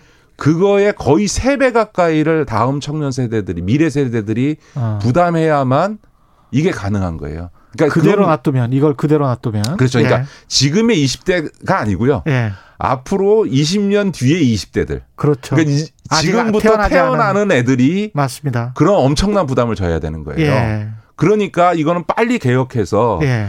현재 세대들이 미래 세대들에게 이 가뜩이나 저성장이 구조화될 텐데 예. 사 차 산업혁명 시대 일자리 문제는 계속 심각할 텐데 현 세대들이 미래 세대한테 부담 지우지 말고 지금부터 연금 보험료를 올려야 되는 거죠. 음. 저는 이 우리 청취자들께서도 사십 대 오십 대들이 보험료 올리면 다 싫어하시잖아요. 근데 그렇죠. 그게 앞으로 태어날 애들, 당신 자식들의 자식들에게 부담이 가는 거니. 손자 손녀들에게. 그렇죠. 그러니까 예. 당연히 저는 지금 연금 보험료는 한 십오 퍼센트 수준, 현재는 예. 십오 퍼센트 수준까지는 올려야 되는 거죠. 그게 예. 나와 있는 정답인데 표를 계산하는 정치권이 누구도 이 고양이 목에 방울을 달고 있지 않은 게 연금 개혁이 되지 않는 가장 큰 문제입니다.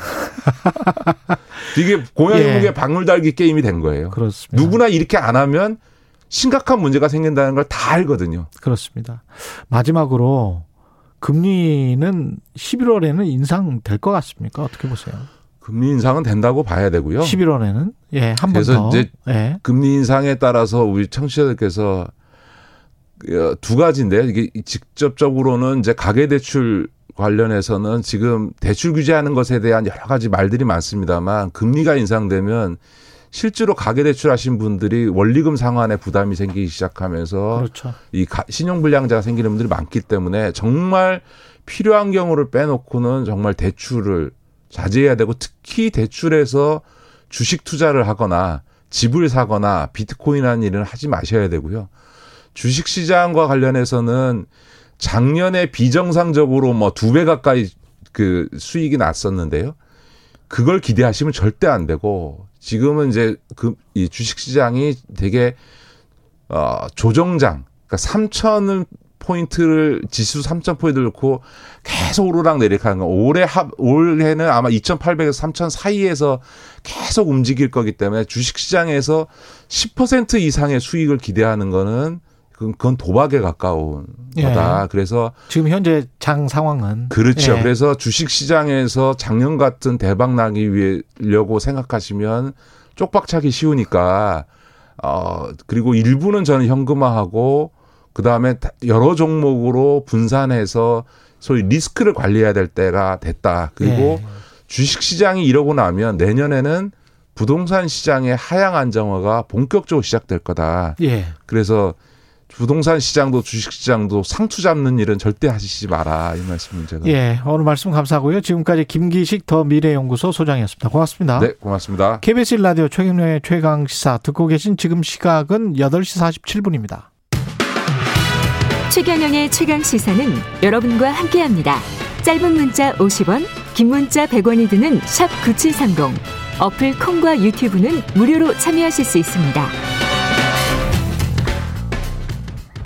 네, 코로나십구로 배달음식 주문이 늘어나면서 오토바이 사고도 증가했다고 합니다. 배달 택배 노동자들의 노동조합이죠. 라이더 유니언이 라이더 보호법 국회 통과를 주장하면서 서명운동을 하고 있는데 라이더 보호법이 뭔지 예, 라이더 유니언의 박정훈 위원장 연결돼 있습니다. 안녕하세요. 네, 안녕하십니까. 예, 지금 배달하시는 분들 일감은 굉장히 많이 늘어났고 노동 강도도 높아졌을 것 같은데요. 많이 지금 상황이 어느 정도인지 설명을 좀 해주십시오. 예, 코로나십구 초기에는 배달 물량이 많이 늘었는데요. 예. 그 이후에 코로나십구로 소득이 감소하거나 실업을 당하거나 가게 문을 닫는 분들이 늘어나지 않았습니까? 아, 자영업자들이 예. 예. 이분들이 배달업으로 넘어오면서 아. 네, 물량이 는 만큼 경쟁이 예, 또 치열해졌군요. 그렇죠. 일감이 어 이제 고르게 배분되지 않는 문제도 있고요. 일감이 줄었고 어떤 사람들은 예. 예. 그렇죠. 이제 일감 전쟁이 벌어지는 거고 그다음에 노동 강도라고 하는 게 저희가 배달료가 예. 시기각각 바뀝니다. 계절별로도 예. 바뀌고요. 아. 네, 그러다 보니까 이제 일감이 없거나 배달료가 예. 낮을 때 시간을 오래 일한다거나 어, 순간적으로 배달료가 올랐을 때 집중적으로 일을 하는 어, 방식으로 소득 감소를 해결하다 보니까 어, 순간적인 노동 강도가 좀 높아지는 어, 특징이 있습니다. 이게 지금 저 오토바이 사고 건수는 이천십팔 년, 이천십구 년, 이천이십 년 계속 늘어서 이천이십 년에 이만 천이백오십팔 건, 이천십팔 년에 만 칠천 건 정도 됐었는데 굉장히 많이 늘었네요. 이게 지금 사고를 직접 당하거나 목격한 뭐 라이더들도 많을 것 같고요. 네, 이게 앞서 설명드린 거랑도 연결이 되는데요. 예. 보통 오토바이 사고는 입사한 지 삼 개월 이내에 많이 벌어집니다. 그렇다라고 하는 거는 초보 라이더들이 사고가 많다는 건데. 그렇군요. 앞서 이제 새롭게 배달로 유입되는 분들이 많다고 얘기 들었, 드렸잖아요. 예. 예, 배민 커넥트라고 해서, 어, 배민과 위탁계약을 맺은 라이더들이 이제 정보를 에, 받아보는 배민 커넥트 카카오 채널에 등록된 라이더가 십오만 명 정도 되고요. 쿠팡이츠도 어, 채널을 운영하는데 여기도 이십오만 명 정도 됩니다. 그러니까 상당히 많은 어, 초보 라이더들이 에, 도로에 유입, 유입되고 있다고 봐야 되는 거죠. 그래서 사고 위험도 좀 더 높아졌다라고 볼 수 있겠습니다. 이 라이더 보호법, 지금 서명운동 받고 있는 라이더 보호법에는 어떤 내용이 들어가 있습니까?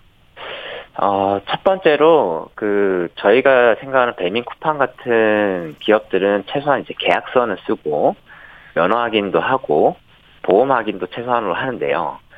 동네 배달 대행사라고 불리는, 어, 곳이 이제 대다수인데, 여기 있는 사업자들 같은 경우는, 어, 제대로 보험 확인을 하거나, 안전 의무 교육을 한다거나, 계약서를 쓴다거나 이러지 않습니다. 그래서, 네. 배달 대행을 이제 창업하시는 분들이 일정 요건을 갖춰야 되고, 방금 말, 말씀드린 기본적인 사안을 지키지 않았을 때는 과태료를 어, 부과하는 법, 그러니까 사업자를 음. 규정하는 법이 하나 있고요.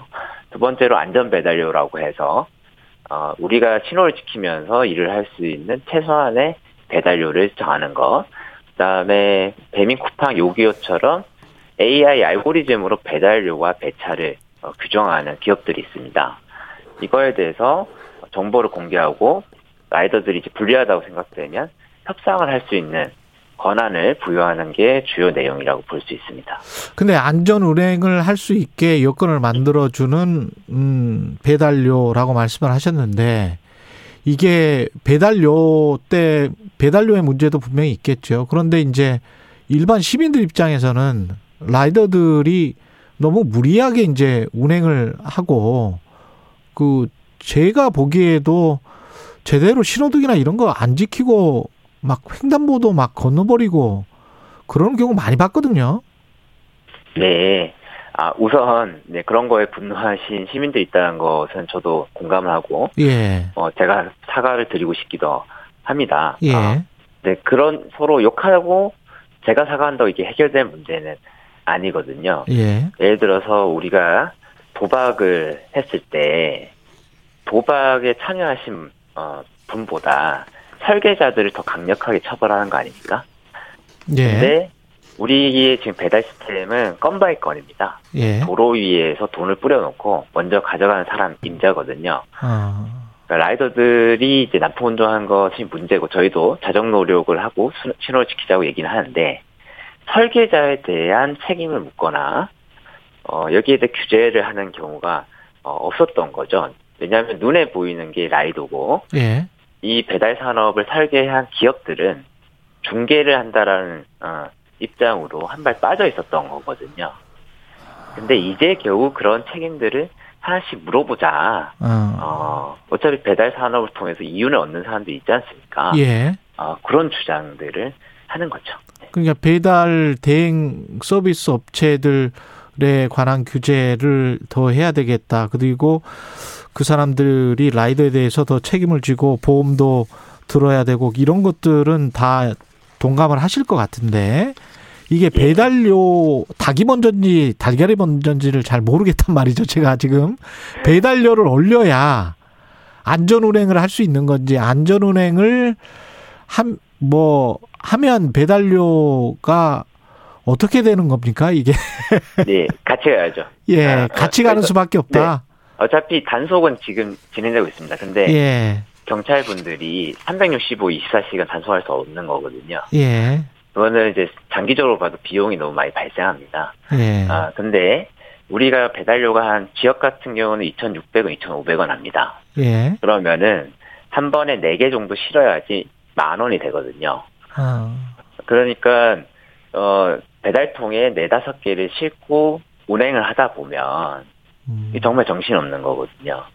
어, 그래서 어느 정도 배달료를 높여줘서 그 다음에 너 그렇게 하는 대신 라이더들도 어, 강력한 안전 규제를 한다거나 객수 네. 제한을 한다거나 배달을 네. 한꺼번에 할 수 있는, 그 다음에 어, 지나친 그게 빠르게 하면 어, 뭐, 제재를 한다거나, 아. 뭐, 이런, 어, 규제 방안들도 같이 논의돼야 되고, 지금은 규제 방안에 대해서는 정말 많이 논의가 돼요.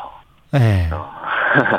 그런데 산업 구조에 접근해서 목소리를 내는 곳은 라이더 유니온 외에 들어보시지는 못하셨잖아요. 예. 이게 힘의 균형이 안 맞는데, 여론으로 보면은 어, 배달 라이더들이 그렇게 얘기하는 것이 더 기분이 나쁘신 거죠. 예. 충분히 이해는 하는데 우리가 장기적으로 봤을 때는 라이더들이 스스로 지킬 음. 수 있는 산업구조를 만든 것이 이익이라는 겁니다. 알겠습니다. 예, 고맙습니다. 여기까지 하겠습니다. 예, 말씀 감사하고요. 감사합니다. 지금까지 라이더 유니온의 박정훈 위원장이었습니다. 시월 십사일 목요일 케이비에스 라디오 일 라디오 최경련의 최강시사였고요. 저는 케이비에스 최경련 기자였습니다. 내일 아침 일곱 시 이십 분에 다시 돌아오겠습니다. 고맙습니다.